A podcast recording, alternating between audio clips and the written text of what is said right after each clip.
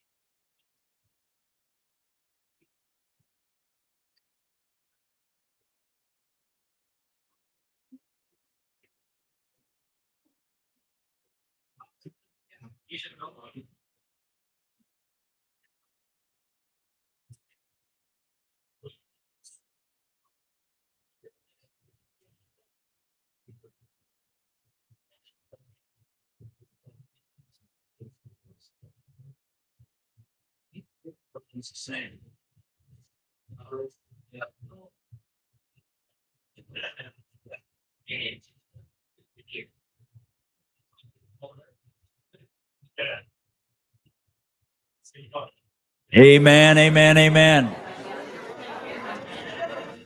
Praise God. He's so good to us. God is so good to us. Amen.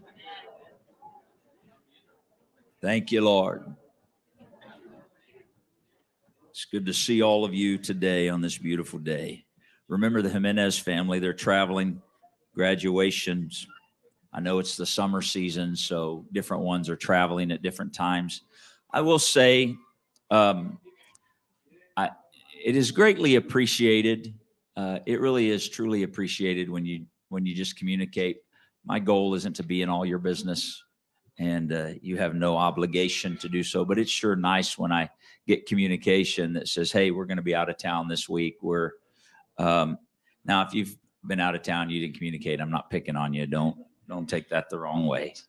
Um, but you all probably noticed I usually am up over here on Sunday.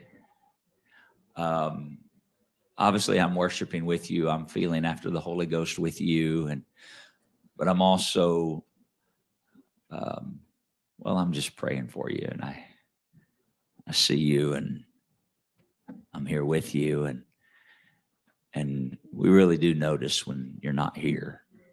Um, and I don't mean notice like, oh man, where are they at? What's going on? I mean, like, um,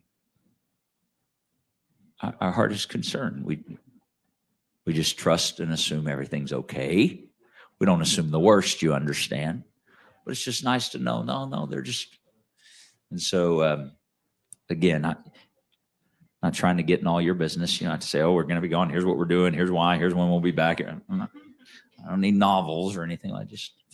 Uh, but remember the Jimenez family. They're in uh, they're in Seattle with family. Graduations are happening, so they're doing that. And they were going to try to drive back last night. They're like, "Wow, we think maybe what time's that thing getting over? Oh, 10 or 11. I'm like, don't try to drive back. Stay, visit with your family. The Lord will use you, minister there. And so, and I believe that'll happen. So many doors of ministry are opening for so many of you, and I'm encouraged by that. But, but thank you for a simple text. Or a text is great because I forget dates, as you know. And so I can go back and look. So, amen. Luke 17, you've got it saved already, so just grab your Bible there. We'll read and then I'll let you be seated after this here uh, since you're standing.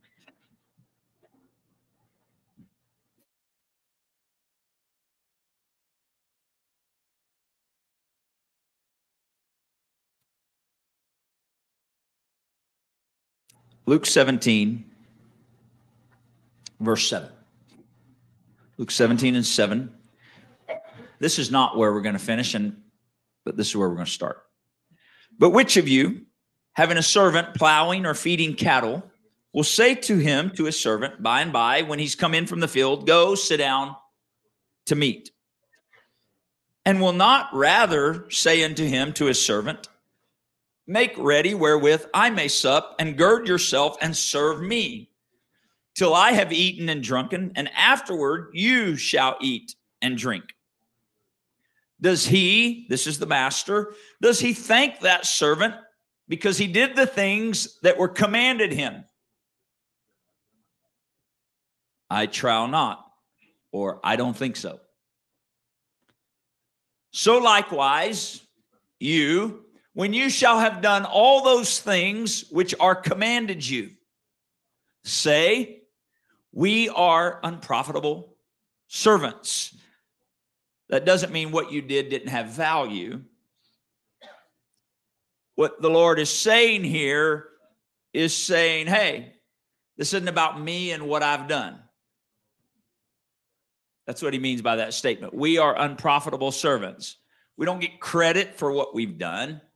We have done that which was our duty to do. That makes sense? You ever you ever see a uh,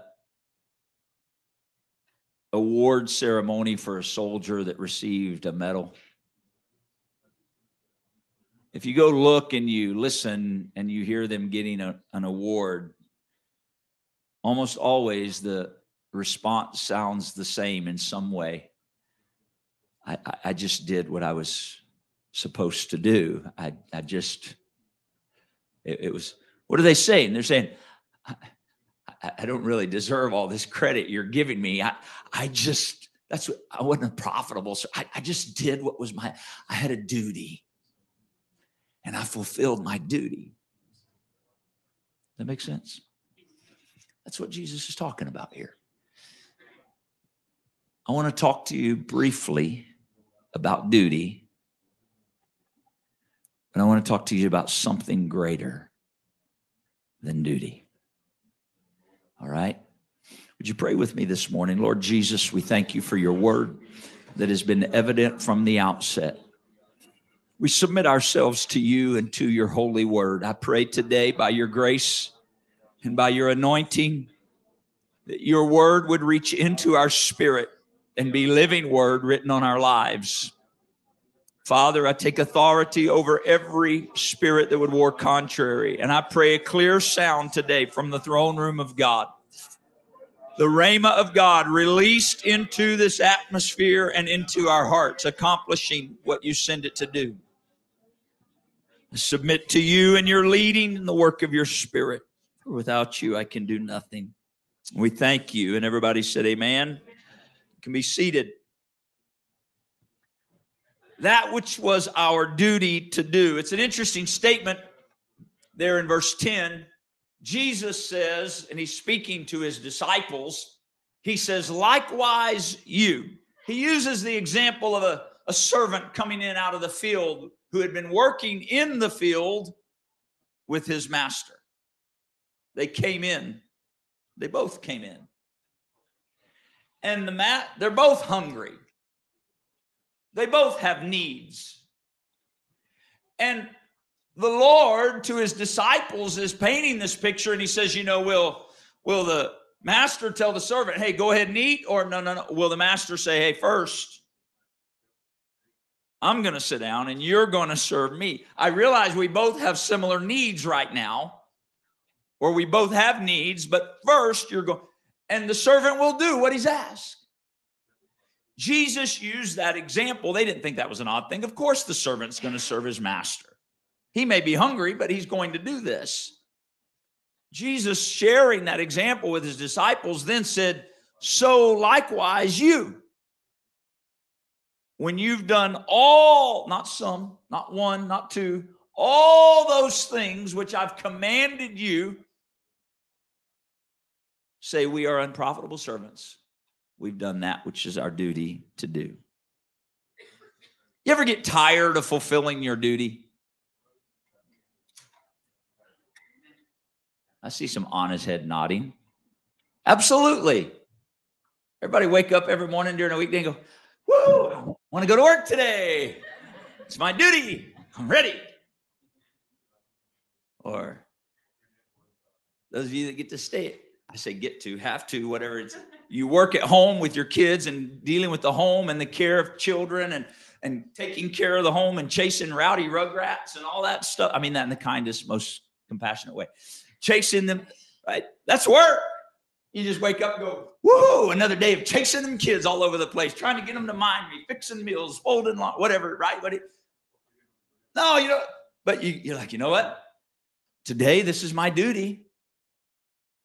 And so I'm going to get up. I'm going to be at work on time. Why? Well, it's my duty. I have a responsibility. It's a word we don't talk about a ton.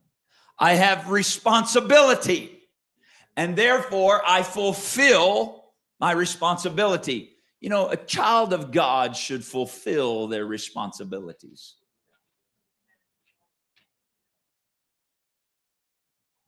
Not just in the kingdom, in our day to day living. We should fulfill our responsibilities. That is a good Christian witness to fulfill my responsibilities. Amen? So if I'm going to work, I go to work on time.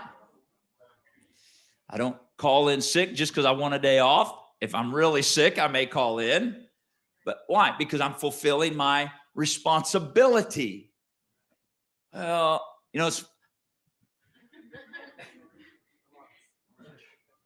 it's okay to just talk plain about being a child of God. I've been in the workforce a lot of years. You know what? You know what days people are sick more than any other days of the week? You knew. Mondays and Fridays. It never ceases to amaze me. People feel great Tuesday through Thursday, but some bug hits on Monday morning and Friday. Isn't that the strangest thing that out of seven days of the week, those two are the days that people seem to get sick? But inevitably, they seem to feel better on Tuesday or they feel really good on Saturday and Sunday. Friday just got them. Now, obviously, I'm being facetious. What is that? That's people who go, you know what, today I just don't think I want to fulfill my responsibility. I want to live for me. I want to live for me. And so doing our duty is not always enjoyable. But I have a sense of character. I represent Christ, and therefore I keep my word. That's just bonus this morning.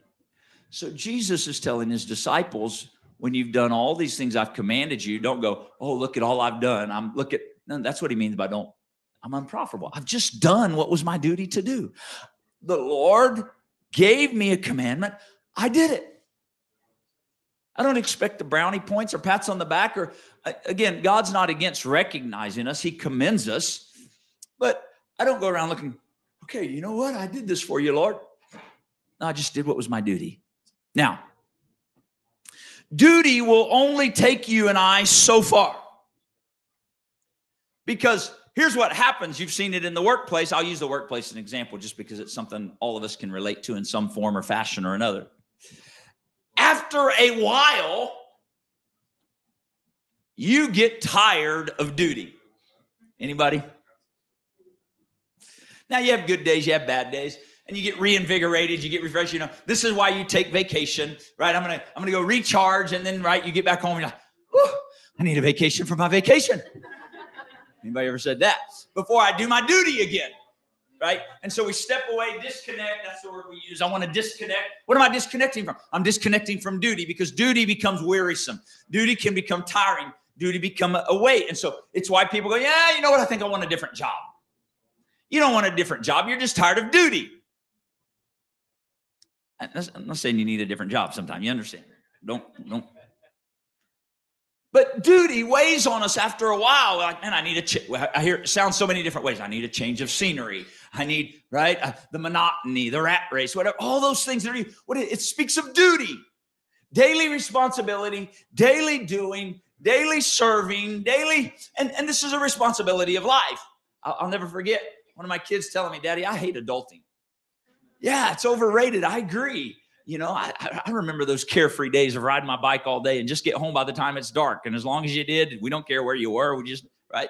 Talk about trust. Of course, we lived on a military base. And so I guess they felt like I couldn't go, well, I could go far, but but now I have duty. I have responsibility. So it is in the kingdom of God. When we become a part of the body of Christ, when we're buried in his blood, his name is applied to our life, we're filled with his spirit, we now have duty. This is what Paul was talking about when he said, What? Know you not that you are bought with a price? You, you don't belong to yourself anymore. Someone owns you now. Whoa, hold on a minute. I wanted to love Jesus and Jesus loved me, but what do you mean owns me? That's what Paul said. It's the word of the Lord. I have been bought with a price. That sounds like a slave and a master. That's exactly what it is. The difference is our master does not hold us in bondage. We make a choice because we know he's a good master. We know he's a good master. Paul started many of his letters with Paul, a servant of Jesus Christ. If you look at that word in the Greek, the word isn't really servant, the word is actually slave. Now, he wasn't saying that negatively, like, oh, woe is me, I'm a slave to the Lord. No, no, no. He was saying it with rejoicing. Thankfully, he knew where he'd been. He knew what he had been a slave to. He knew what he had been in bondage to. And he knew the end of that bondage was not life, but he had been purchased by a good master. And so it was declarative with joy I am a servant, a slave of the Lord Jesus Christ. So what I do now, I do out of duty to the master. But that doesn't mean you don't get tired of doing so there has to be something transpire in the life of a child of God that moves us from doing and fulfilling our duty to the Lord to where I wake up every day going, I'm excited to be a slave to the master. And duty will not do that. There was a song I definitely won't sing it. And I would dare say none of you in this room have heard it. Well, except my kids. And I would play it, but the second I played it, I, I thought about playing it this morning. It's been turned in my spirit. But the second it started playing, some of you guys would be like, oh my goodness. It's like one of those old songs, and it's got the old piano, and you can go look it up and listen to it. It's like old, twangy, like whoo, way back in. The song is called A Prisoner of Love. It was written in, I think, in the 60s, maybe. And um, I did. I did put it on. Well, there you go. Recently. I don't want to do the YouTube. There we go. Here, I want you to hear. I want you to hear the words of this song. When I came to Jesus, I settled it all. I gave him my life to control. Neither fear nor persuasion could draw me to Christ, but his love has captured my soul. I'm a prisoner of love. I'm a slave to the master. I willingly toil through the heat and the cold. I seek no reward in this world below, unprofitable servants. I seek no reward in this world below, but payday will come when the pearly gates unfold. He holds me secure with his love strong and true. I'm happy his servant to be. I'm in bondage to Jesus and forever I'll stay. My soul does not want to be free. I'm a prisoner of love. Isn't that beautiful? Now, what a powerful truth. What a powerful truth. What a powerful truth. Now, John 3:16, probably everyone in this room could quote that verse. And it declares this to us for God so loved, everybody say loved. God so loved the world that he gave his only begotten Son, that whosoever believeth in him should not perish, but have everlasting life. God so loved that he gave. There was something that motivated God to do what he did. It wasn't duty.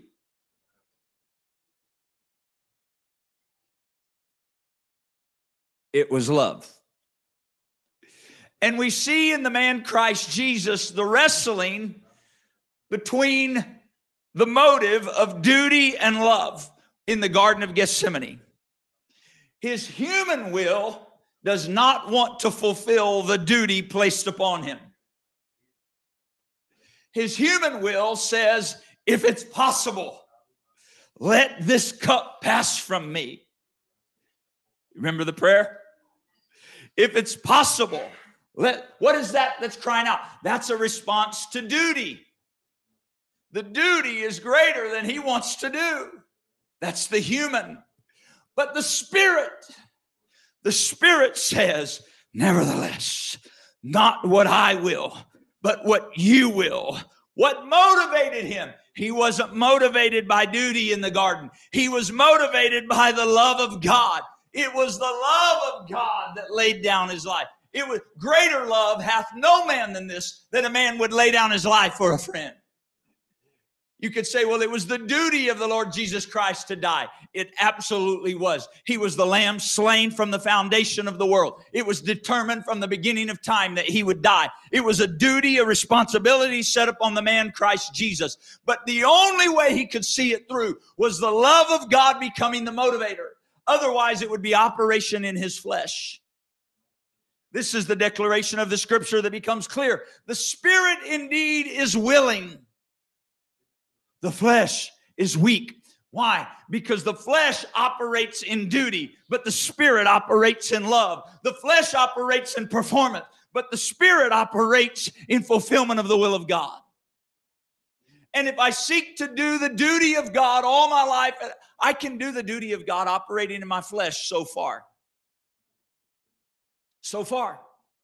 And that is what a Pharisee is. A Pharisee is one who recognizes the duty and the obligation of God and His Word, and they seek to do as much of it, of it as they can, operating in their flesh. Their motivator is not love,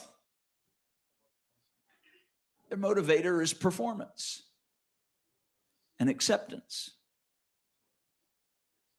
But the love of God, the love of God the love of God. God so loved the world. What's the world? What's he talking about there? The world there literally means the inhabitants of the earth, the human race. His motivator was his love for the human race. His motivator was not his duty. His motivator was his love for the human race. I've heard it said many times, you've probably heard it as well. Nails did not keep him on the cross. Love did. He could have spoke and came down and been done. It was love that kept him there. His love for the human race kept him on the cross. His understanding that if he did not fulfill his duty, they would be lost. But duty alone couldn't keep him there. It was the love of God for the people that kept him there. Second Corinthians 5 and 14. Watch this.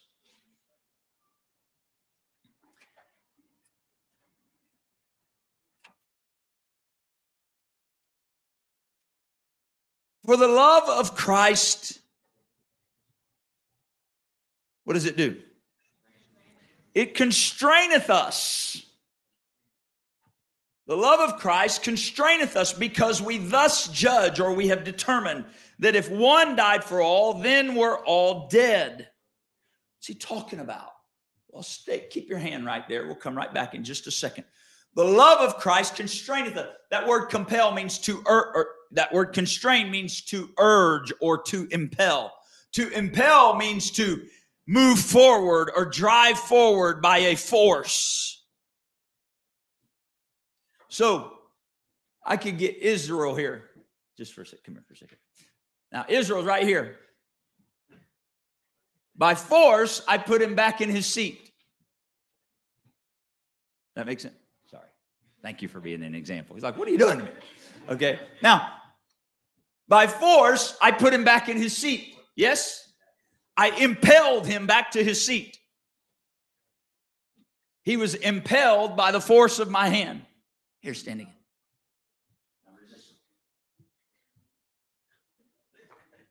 How come he went down so easily before? He wasn't expecting it, number one. But number two, because he wasn't expecting it, he had no resistance.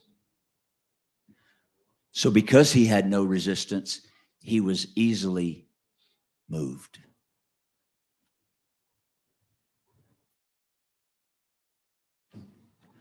The love of Christ constraineth us.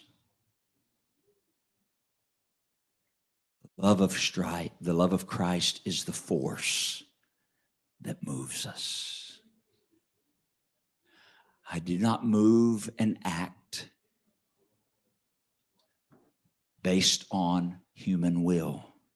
I can. But the love of Christ is designed to constrain us, to urge us on. Not fear, the love of Christ. How do I know the love of Christ? It's right where Brother Reuben started this morning. He was in the Holy Ghost from the outset. I hope you were listening. I love him because, as he quoted from First John, he first loved me. And he so loved me that he gave his life for me. He commended or proved his love for me that while I was still a sinner, he died for me. No greater love hath any man than this, than a man would lay down his life for his friend.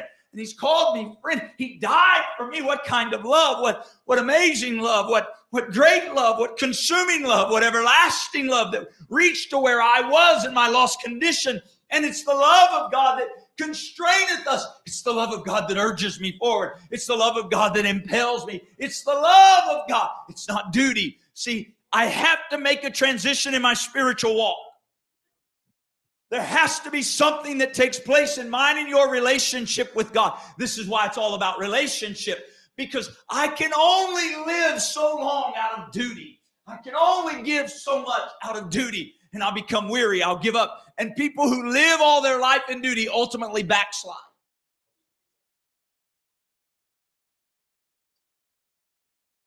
Oh, they may still sit on a church pew week after week.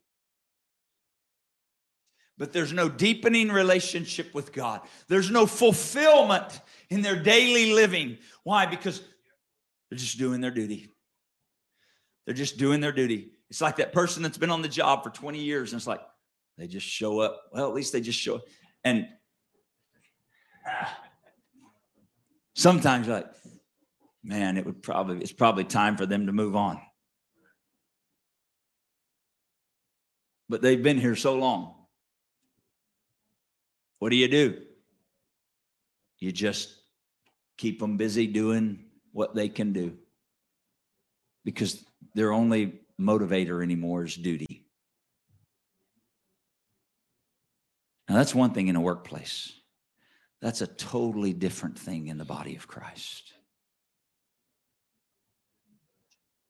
And so there has to be this movement in our walk with God to where we go from duty to where we now are operating by the love of God, compelling us, impelling us, urging us, constraining us.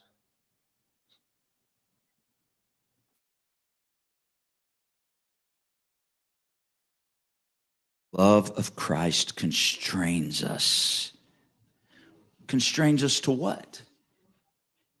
What does it urge us to do? What does the love of Christ impel us to do? What is that force of God's love leading us to? Well, let's read further, verse 15.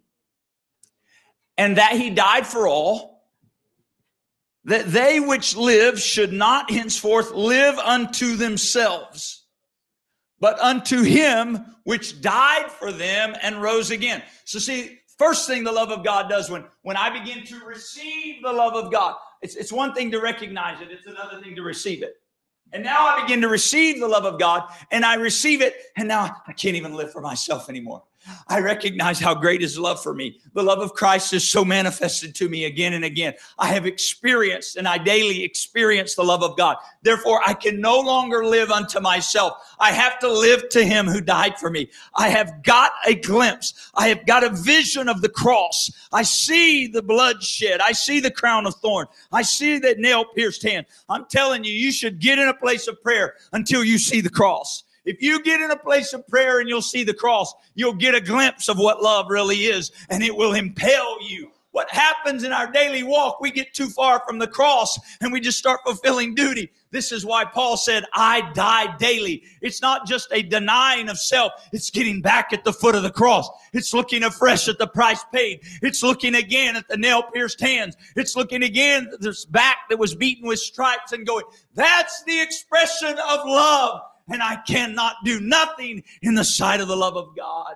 It constrains me. It moves me. It wakes me in the morning. It takes me to a closet of prayer. It takes me to the word. It causes me to reach to a soul. I'm not motivated by duty. There's the love of God operating. It constrains us. I can't live for myself because I see the great love of God toward me. I henceforth live not to self, but to him which died for me. You and I can't do that from a place of duty. I have to transition in my walk with God. Starts with duty, but I have to recognize the love He has for me. Verse 16, wherefore henceforth. Now notice Notice the word of God here. I know it's King James English, so it's a little difficult for me sometimes. Wherefore, wherefore what? Wherefore the fact that we're constrained by the love of God and we no longer live by, to ourselves. Henceforth, or from that point forward, we know, no, we, I know it says the other way around. We know no man after the flesh. What, what does that mean? We know no man after the flesh.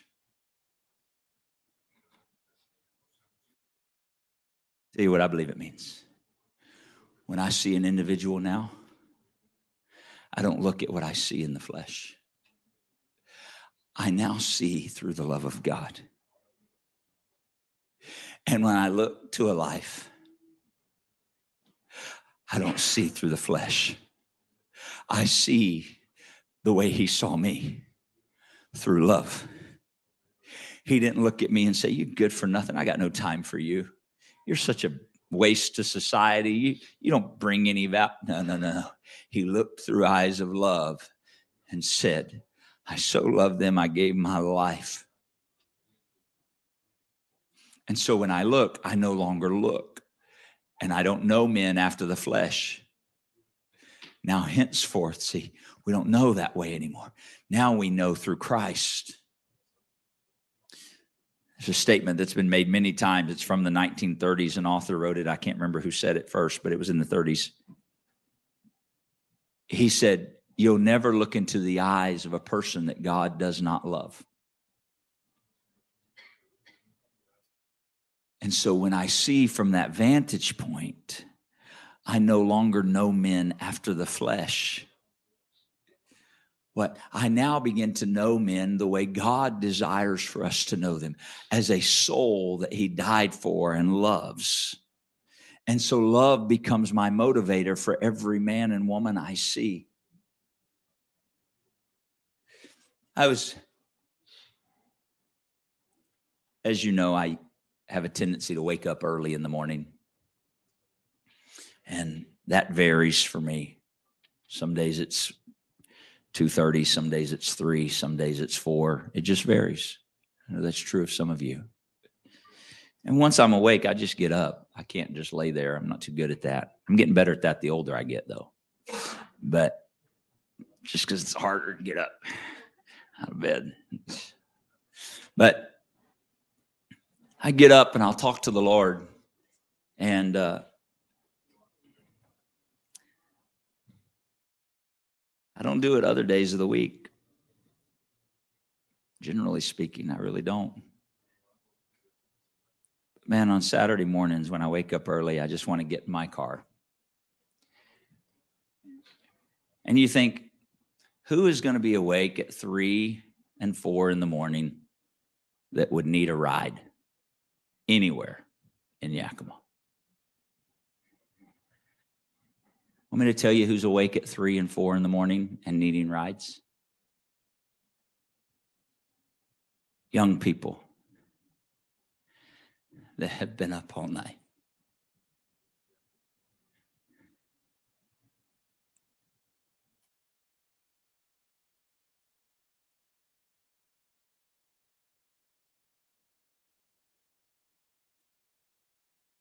I could name people right now. I'm not going to just in the last few days. I picked up a couple this weekend, young. I don't even know how long they've known each other. I think they may have met each other the night before.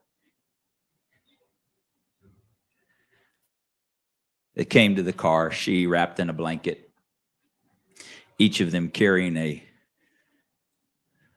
large bottle of alcohol that was mostly empty. Take and drop the one off at one place. They're both pretty much asleep in the back. I drop the one off the man, the young man.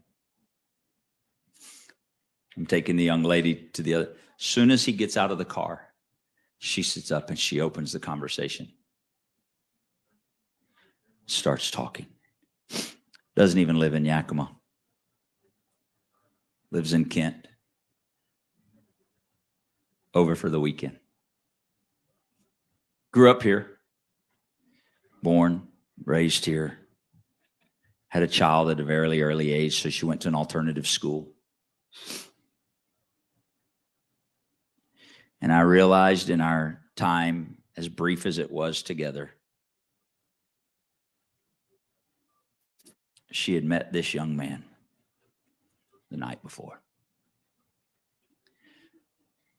And you have young people that are empty and just filling void temporarily. She'll sleep it all off for a day. And then she'll get up and she'll drive back to Kent. She'll go to work on Monday. And she'll continue to live with the shame and the regret and then she'll repeat the process again. How do I know that? Because if I've experienced that once, I've experienced it five to 10 times in the last three to four months. And I was praying for them and calling their name. And in doing so, I was like, God, I don't know what to do. I, I, I don't know how to help. I don't know what to say. I mean, I could call them out. I, I don't think that's what the Lord wants me to do. I've wanted to a time or two. I can tell you there's a part of my spirit that's crying out, What are you doing?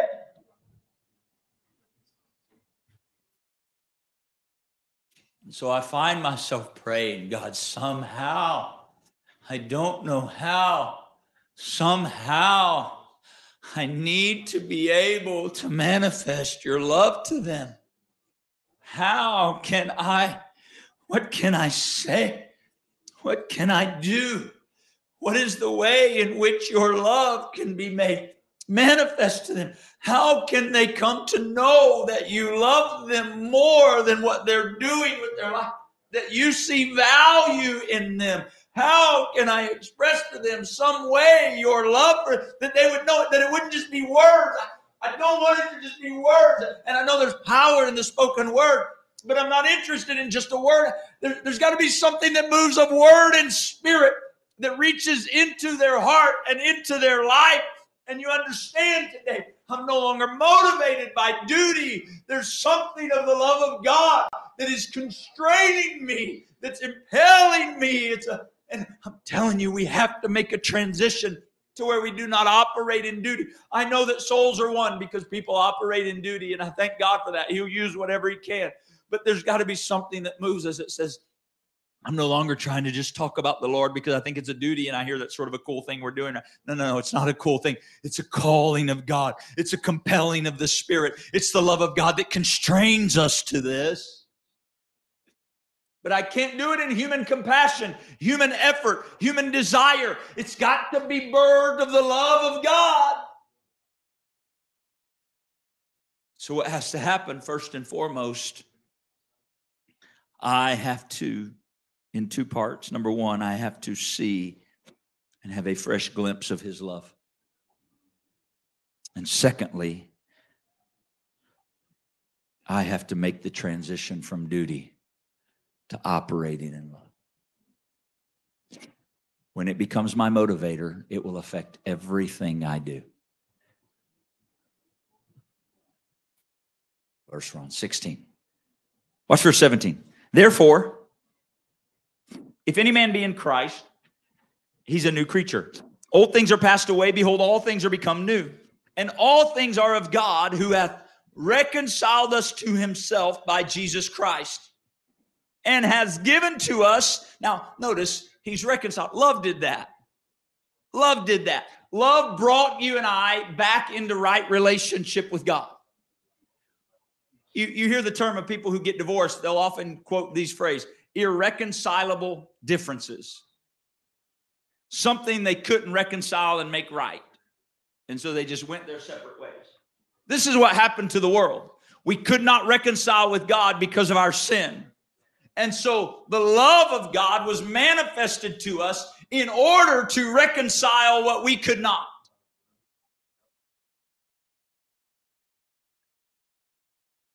I've witnessed and counseled, had conversations through the years in situations where there were two parties that were divided because of something that took place. And the only thing that would fix it and bring correction, all of the responsibility there was on one side of that because the other side had already done everything they could do. And until that one on the other side acted, it would remain unreconciled. That makes sense? This is the world of sin that he so loved and died for. He knew they can never be reconciled.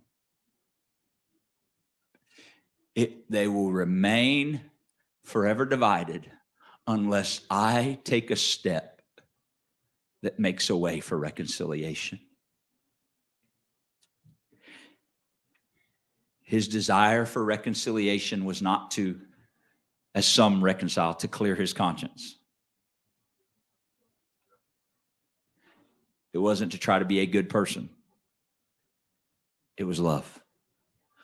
Love is what led him to the cross in order to reconcile a world that could not be reconciled otherwise.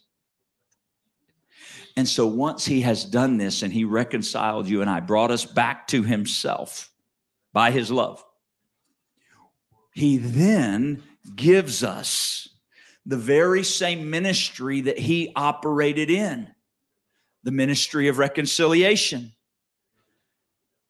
And we think we can do that without operating in the same way that he did the love of God. The only way the true ministry of reconciliation operates is through the love of God. And so we need, this is why the adversary causes people to believe the lie that the Lord doesn't love you. Because if he can get you to believe that, you'll never fully manifest the love of God to somebody else. But we just need to settle something once and for all. He loves me. He loves me. He loves me as I am. He loved me when I was lost and broken. He loves me when I fail. He loves me when I get it right. He loves me when I mess up. He loves me when I don't mess up. He doesn't love me more or less. He loves me. He loves me. He loves me in my imperfection. He loves me in my flaws. It doesn't mean he accepts them. He's going to correct me. That's what love does. But he loves me. I need to stop wrestling with this. I need to settle it. You know how you'll settle it? Get your eyes on the cross. Look afresh and anew at blood-stained hands and feet. Look afresh and anew at a crown of thorns and a ripped and shredded back. Look afresh and anew. It's the full, complete, greatest expression of love there's ever been. And so we have to settle that so that we can walk in this ministry of reconciliation fully and effectively the way God intends because we will only have so much success operating in duty. And by success, I simply mean a life repentant and reconciled to God. But I got to have the love of God operating in me and through me. And so I'm praying. Lord, this is this is my prayer. I want your love operating in me and I want it operating through me. I want your love to be made manifest in my words. I want your love to be made manifest in my actions. I want your love to be made manifest in my attitude. I want in every every every part aspect of my life. I want the love of God to be made manifest. Because love reconciles. Love reconciles. He's committed to us or given us the ministry. To wit that god was in christ reconciling the world to himself not imputing their trespasses unto them and hath committed to us the word of reconciliation. What is all this about? It go back to verse 14 you don't have to but just go with me back to verse 14 here in your thoughts. The love of christ constraineth us. What does it constrain us to? Reconciliation. It constrains us to this ministry is this making sense? Not the duty. Yes, I have a duty because the commandment is go ye therefore and teach all nations. That's the commandment. Now I can do that out of obligation and duty, or I can be constrained by love. The love of God is my motivator. And then when I look at my coworker, I don't see from a place of duty. Yes, I feel the burden of responsibility, but the love of God impels me to open my mouth. The love of God urges me to say something. The love of God urges me to involve. Now, I'm not operating in human compassion, human will. I'm denying my own will. So the love of God is now directing me. This is what Paul's talking about. This is what he's describing to us. Now then, we are ambassadors for Christ, as though God did beseech you by us. We pray you in Christ's stead. Notice those words. We pray in Christ's stead. I'm standing in Christ's place. I'm not making myself Christ, but if I'm going to stand in his place, I better be operating in his love and by his spirit. Be ye reconciled to God, for he hath made him to be sin for us who knew no sin, that we might be made the righteousness of God in him. But I want you to see chapter 6 quickly, verse 1. We then, this is all a result of what the love of God constrains us to do. We then, as workers together with him, because of the love of God, I'm now working with him. I want to participate in what he's doing. I want to function in what he's functioning. I want to do what he did. I may work her together with him now. But it's the love of God that encourages me to do this. I beseech you that you receive not the grace of God in vain. He's talking to the church.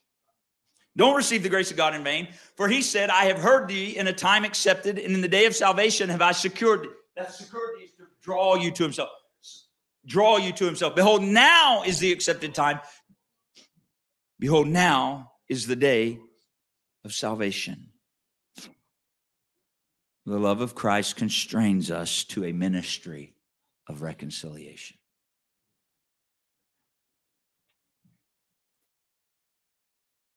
Holy Ghost is wanting to take us from duty to love. We are made, First Peter 2 tells us, we are made partakers of his divine nature. And so we fellowship him, we come to know the love of God and then manifest it. So, how does the love of God work in our life? How does the love of God? Well, it's very clear to us. We see it in Romans chapter 5 and 5. It says, The love of God is shed abroad in our hearts by the Holy Ghost that's given to us. So, when you receive the gift of the Holy Ghost, you receive what was needful and necessary in order for the love of God to be shed abroad in your heart. And so, you definitely, and I definitely have to continue to fellowship Him that keeps it shed abroad in my heart. Anybody want to see the work of the Spirit in your life? Anybody interested in walking in the gifts of the Spirit in your life? You want to see gifts of the Spirit in operation on your job throughout your day, in the marketplace, in interactions at the park? Anybody? You believe the Lord wants to do these things? Absolutely, He does. You want your faith to be operative? You want your faith to anybody? Do you know what the word tells me about these things? We find it in Galatians, Galatians chapter 5 and 6 tells us that faith works by love. Did you know that? Faith comes by what? Hearing. And hearing by the That's how faith comes. But how does faith work? Faith works by love. Faith doesn't work by hearing and knowledge and intellect. Faith works by love. Read it. Galatians, put it up there. Galatians 5 and 6. You don't know I'm not making it up.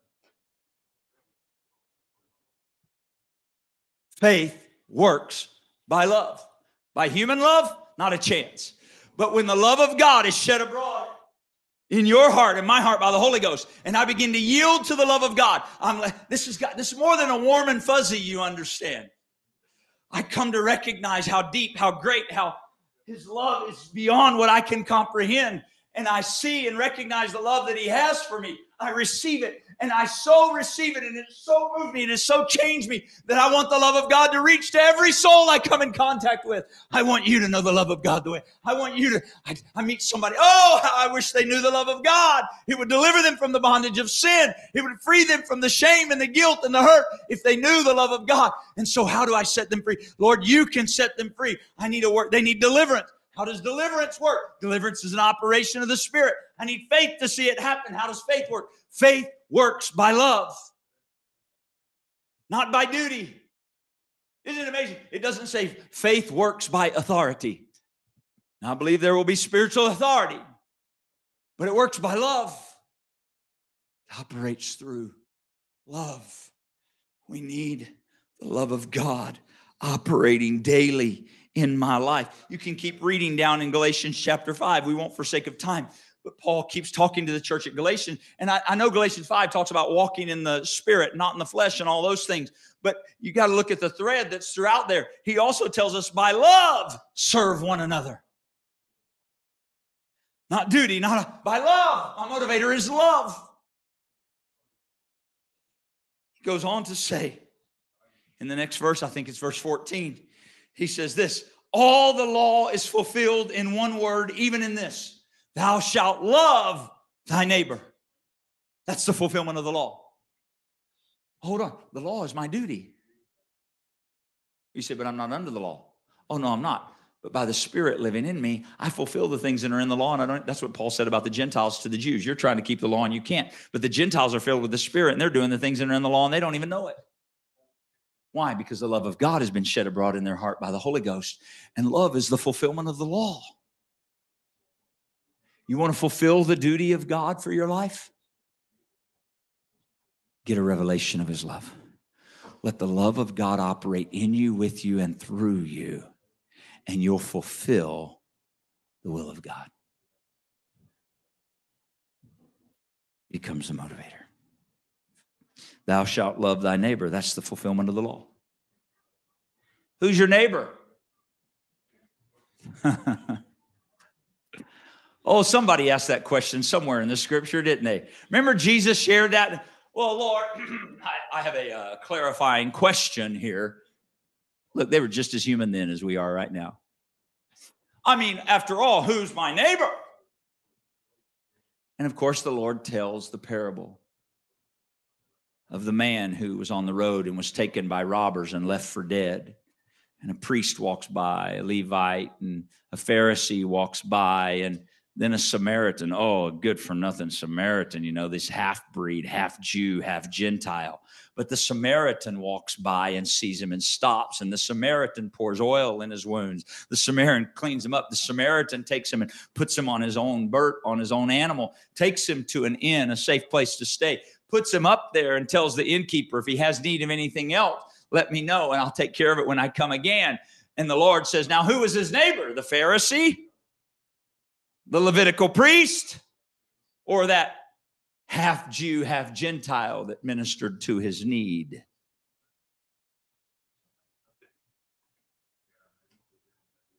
Who's my neighbor? All the law is fulfilled in one word Thou shalt love thy neighbor as yourself. It is the beckoning call of God. And we can never fulfill the duty, the commands, all the commands of God if we're just trying to satisfy obligations. We must be constrained by the love of God. The moment we try to just fulfill commands based on keeping up with a list, we are Pharisaical and we are performance based. And we only feel as good about ourselves as our last performance rather than walking in the love of God. This is his plan. Stand with me today.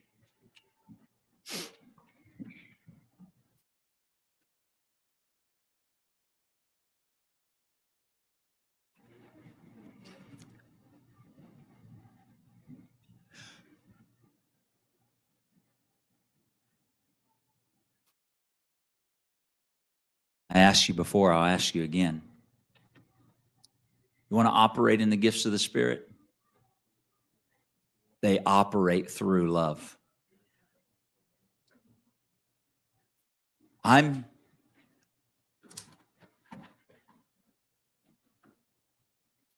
I'm guilty of thinking maybe we don't see the gifts of the Spirit operate as much as we should in our daily lives because maybe we don't pray enough, maybe we don't fast enough, maybe we, right? I'm not saying I don't think we can pray too much or fast too much. You understand? But I'm not so sure that's the issue. I think the issue is love. The gifts of the Spirit operate through love. I'm not telling you you don't love people. You understand me this morning. But we really do have to become vessels of the love of God receive it, give it. Freely you have received. Now what? Freely give. Freely give. Freely give. First Corinthians 13, the chapter of love, is in between First Corinthians 12 and 14. I know you knew that because you can count but it's there because First Corinthians 12 and 14 are all about spiritual gifts in operation. And the Apostle Paul was making it clear to the church love is what all the gifts are supposed to operate through. I don't care if you speak with the tongues of men and angels, if you give your body to be burned, if you take all you have and give it to the poor. If you don't have love, you're nothing, he said. Not human love, the love of God operating through our lives. It constrains us. We have to make this move individually and collectively. And understand this morning, ministering these things, I'm not saying none of us operate in this place. You, you, you know that today. I have witnessed, even in this last week, conversations with several of you. I've witnessed, man, that's beautiful. That is the love of God operating. I don't have time. Talk. I'll tell you, and you can go talk to them and hear the beauty. I, I talked to Gabe and Sandra the other night. Got to visit with them a little bit. Man, I heard the love of God operating through them. I could tell people. I, still got names turned into my heart from time with them, where the love of God. They gave themselves to the love of God and begin to love people. And God's doing a work. I was so deeply moved. I expressed to them watching and hearing Sandra loving Gabe's parents. She's going to love them right on back to God along with Gabe. It's what they're doing. It's the love of God operating through them.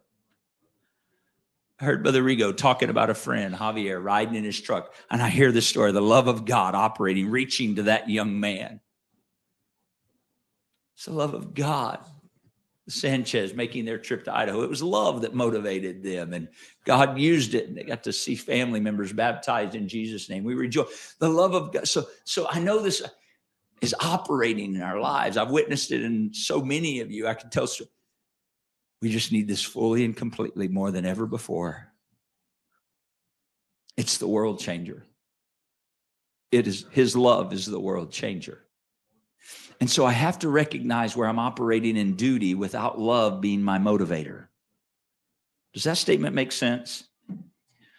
If my only motivator is, well, I, I want to do my duty, I, can't stay there. Don't stop doing your duty, you understand? But talk to the Lord about that and say, okay, Lord, I, I want to be operating in love. I want, I want your love to be the force that is impelling me. I want your love to be the force that is moving me. Help me to understand that, to recognize, to be. And I promise you, you'll know when you come under the influence of His love. Because you'll begin acting and doing in ways that are not typical for you.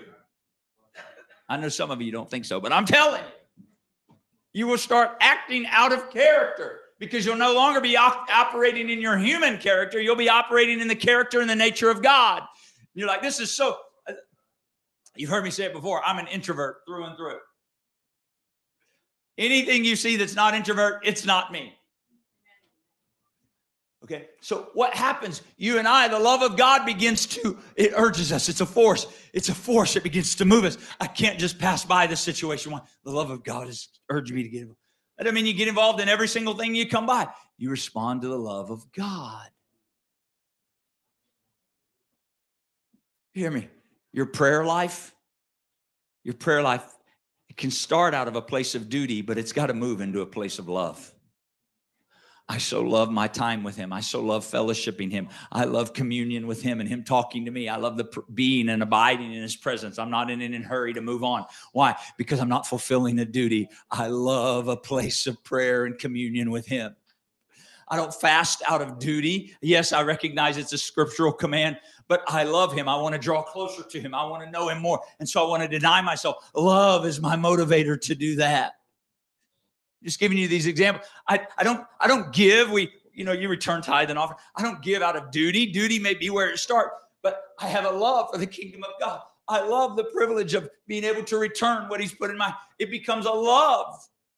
That's why the Lord loves a cheerful giver. My motive goes from duty to the love of God, is what now it's the force and everything. And so, what we do when we go to our place of prayers, we begin to say, God, examine my life. Anything I do in relationship and walk with you, where I'm doing it and it feels like I'm just doing my duty. Give me a fresh revelation of your love in that area. I want the love of God to be a motivator in my life. Would you talk to him where you are right now? In the name of Jesus. In the name of Jesus. In the name of Jesus. Come on, there's going to be a baptism, I believe, in the name of Jesus Christ. A baptism of the love of God.